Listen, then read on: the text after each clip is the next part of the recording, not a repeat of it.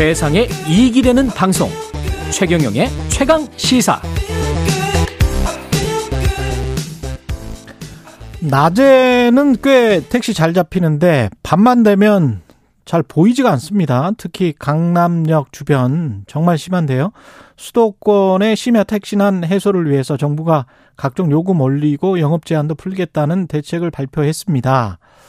이게 효과가 있을지 한국교통연구원에서 오랜 시간 동안 수십 년 동안 우리나라의 택시 문제를 연구해온 전문가입니다. 공공교통전략연구소 강상욱 소장 연결돼 있습니다. 안녕하세요, 소장님.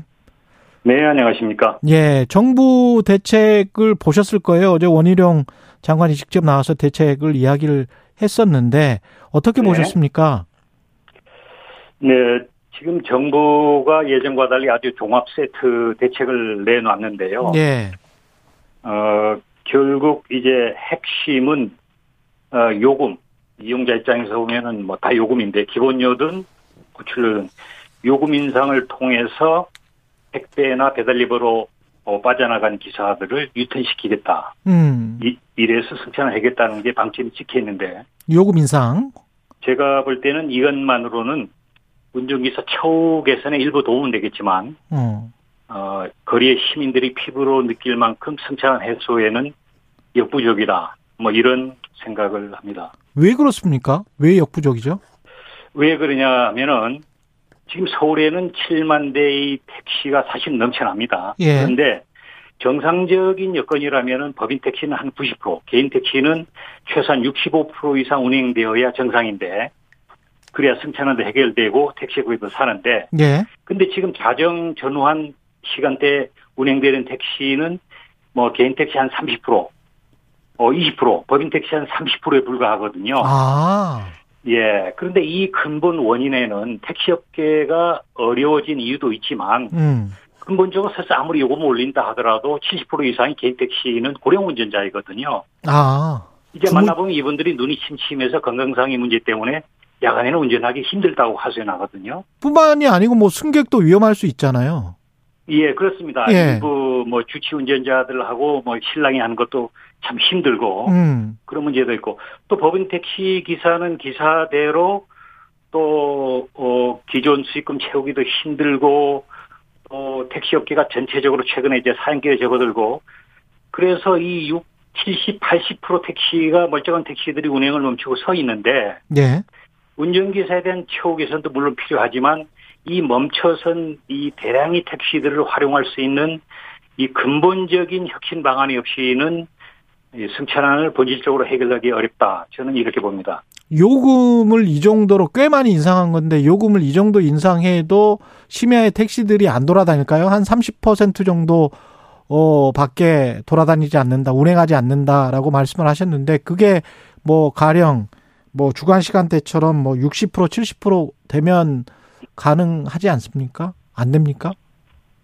아, 예를 들어서 예. 택시 이 요금 인상이 유인책으로 돼서 차고에 멈춰선 택시가 거리로 나올 수 있으려면 예.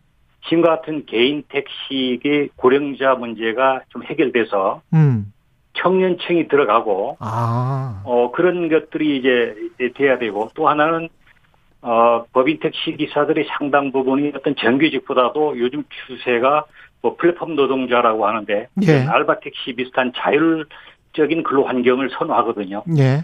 이러한 요인도 단순히 소득 수준이 낮아서가 아니라 배달앱이나 택배를 선호하는 경향하고 맞아떨어진 거거든요. 아, 차라리 배달앱이나 이쪽이 훨씬 더 낫다.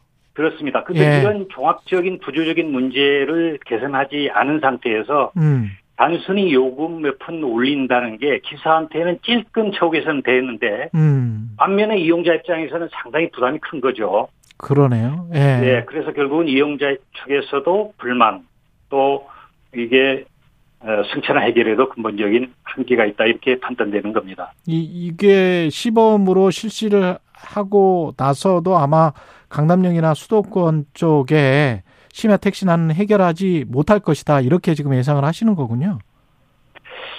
당분간 일부 효과는 있겠죠. 이 효과는 저는 이번에 핵심 요금 인상, 호출료 인상인데 예. 이게 상당히 큰 폭입니다. 국토부의 호출료 현행 3,000원에서 이제 5,000원. 그렇죠. 여기에 서울시가 이제 기본료를 현행 3,800원에서 4,800원 인상하고, 또 별도로 심리할증료를 현재 20%에서 40%까지 두 배로 올리겠다고 지금 하거든요. 그럼 10,000원 되더라고요. 심야는. 예, 예. 그러면 이용자 입장에서는 단거리 기본 요금만도 10,000원이거든요.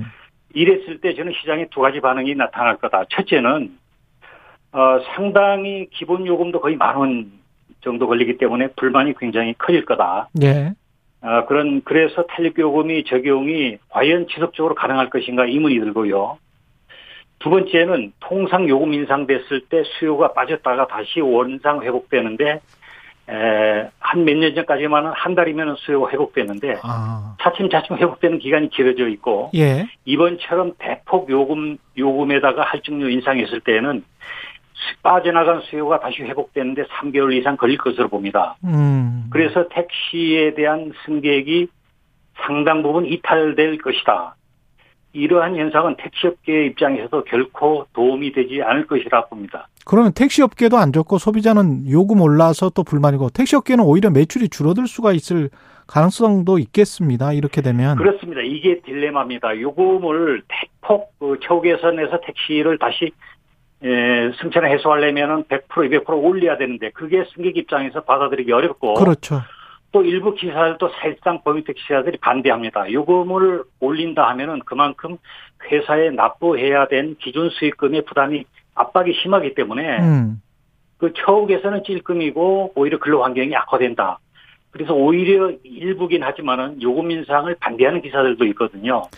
그래서 요금 인상의 딜레마가 바로 이런 문제가 있기 때문에, 요금 인상만으로 처우 개선은 일부는 되겠지만 승차난 해결에 큰 효과는 기대하기 어렵다, 이렇게 보는 겁니다. 그렇다면 지금 말씀하시는 근본적인 대책, 아까 말씀을 하셨는데 근본적인 대책은 그럼 구체적으로 뭘까요?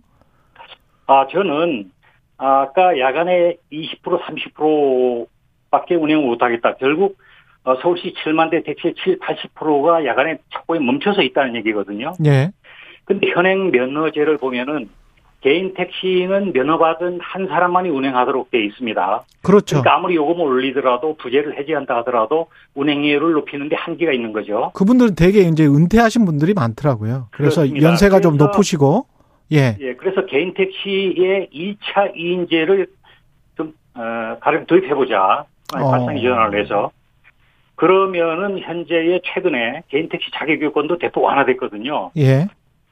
그런 자격을 갖춘 보조기사를 둘 수 있도록 허용을 하면은, 지금 고령 운전자가 야간이라든가, 건강 문제로 운행 못하는 차의 운행률을 대폭 개선할 수도 있고, 정부가 이번 대책에 발표한 이른바 알바택시, 법인택시에 대한 알바택시도 이러한 연후에 도입을 한다면 개인택시에 상당 부분, 효과가 있을 것이다. 이렇게 보여집니다. 그러면 주간에는 소유주인 개인택시 할아버지 분이 이제 운전을 하시고, 야간에는 청년이 들어와서 운전하는 그런 방식이 되는 겁니까? 2분의 1 택시라는 게? 그럴 수도 있겠죠. 또 하나는 또 법인 택시에 대해서도 마찬가지입니다.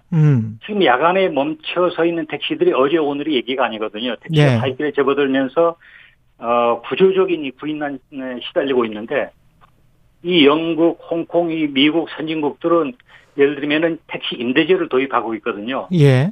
그래서 법인 회사에서 100대의 택시가 있다. 그러면은 그 회사에서 가동할 수 있는 한 30대는 직접 운영하고, 나머지는, 외부의 자격을 갖춘, 개인에게 임대를 하는 거죠. 예. 이런 것도 하나의 방안이고요. 또 하나는 지금 넘쳐나고 있는 그 멈춰선 택시의 일부를, 하나의 저희 개인적인 발상이긴 합니다만은 개인 택시로 전환하는 것도 하나의 방법이 될 수 있다. 지금 법인 택시의 기사들의 열악한 환경에도 불구하고 오랫동안 종사하는 이유 중에 하나는, 장기간 사고 없이 하면 이곳에 하면은 개인 택시를 예전에는 면허를 줬거든요. 예. 그런 희망 때문에 이제 참고 견뎌왔는데, 지금 서울의 법인 택시 기사들은 그런 희망이 사라진 지 오래입니다. 그래서 이 남아도는 법인 택시를 개인 택시로 저렴한 가격에 우선적으로 법인 택시 기사들에게 공급을 한다 그러면, 노사상생의 이런 방안도 될 수 있고, 또 법인 택시는 구인난을 해소할 수도 있고, 그래서 시장에 보다 많은 유연한 택시 공급이 이루어질 수 있는 하나의 방법이라고 생각합니다.